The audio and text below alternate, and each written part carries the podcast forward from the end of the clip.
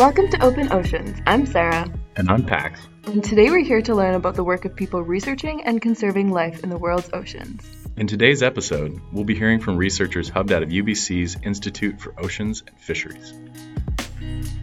So, today we have the privilege of chatting with the world's leading expert on marine mammals, Dr. Andrew Trites. Um, Andrew currently directs the Marine Mammal Research Unit, an integrated research program within the Institute of Oceans and Fisheries at the University of British Columbia, committed to providing independent research and advice on marine mammals. Okay, so starting off, can you tell us a little bit about the goals of your lab and give us some examples of the types of projects that your team is currently working on? The primary goal is to focus on questions related to the conservation of marine mammals, to provide knowledge that can help us make uh, better decisions, to both uh, help support them as well as understand the impacts they're having on ecosystems. And the other aspect of what we do is, is overall just try to reduce conflicts between people and marine mammals. Right now, we're dealing with probably the biggest conflict I've dealt with in my career, which is whether or not in British Columbia we should remove half of all the seals and sea lions. For me, on this, it's what I see us through a university is we're supposed to separate fact from fiction. The public comes to us for advice. We try to explain what we know for certain. We explain what we don't know, and also we talk about the uncertainties. And um, so, obviously, your research is supported by a whole bunch of different data sources from a whole bunch of different time periods um, and from captive animals and laboratory studies um, to research you're doing in the field. Uh, we were just wondering if you could kind of discuss how some of the new technologies have been advanced in this field. Yeah, I mean, I think one of the things that universities stand out for is being on the cutting edge of technologies or methods, whether or not it's computer models uh, or whether or not it's to apply uh, essentially cell phone technologies like biologging to track the fine scale movements of animals, linking in with satellite tracking devices, using drones, developing advanced molecular techniques, looking at stable isotopes.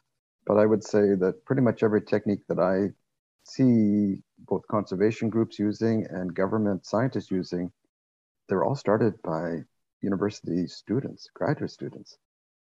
Taking a step back from the more research fieldwork side, of what you do. More broadly, thinking about the influence of media and policy, using these two outlets to reach the public and to enact change.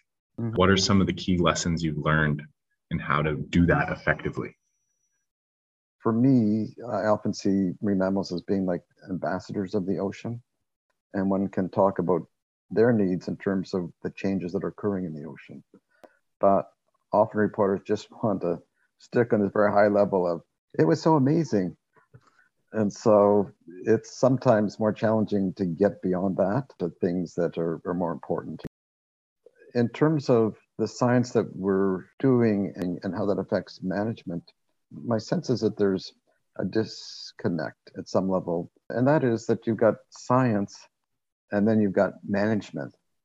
And i feel that science is sort of a bottom up process and management is a top down process.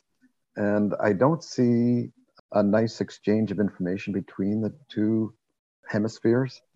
I do see a lot of positive stuff happening now with some of the technical advisory groups that DFO is setting up, where they've got First Nations representation on it and they've got industry representation on it. And I think that's all really good.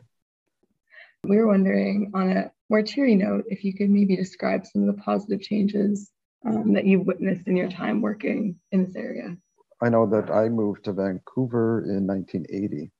And at the time, if I was walking, you know, along Spanish banks or around English Bay, it, I don't recall ever seeing a marine mammal ever. Now, if you go down, you can see just like so much life there. I see killer whales now along the seawall. Uh, we've got humpback whales that have come back after 100 years. And I now walk and either take BC ferries. It's just so much life that's here. It's not at all the same system. And I think that marine mammals are rewilding our oceans. And if we give them a chance, uh, they will help ensure that our oceans are more sustainable, more productive, and healthier overall for everybody. Wonderful. All right, this takes us to our last point here. This is the the way zoom out. What about your work gives you the most joy? I think there's two things. And that one is being the first to discover something that no one else has ever seen before. Every now and then you get um, a sense of true joy and excitement when you find something. And what I like the university is, or the, working with the students, is just so much positive energy, enthusiasm. And I really enjoy discovering things with students and helping to mentor them. Anyway, thanks so much. Um, Thank you. Appreciate it.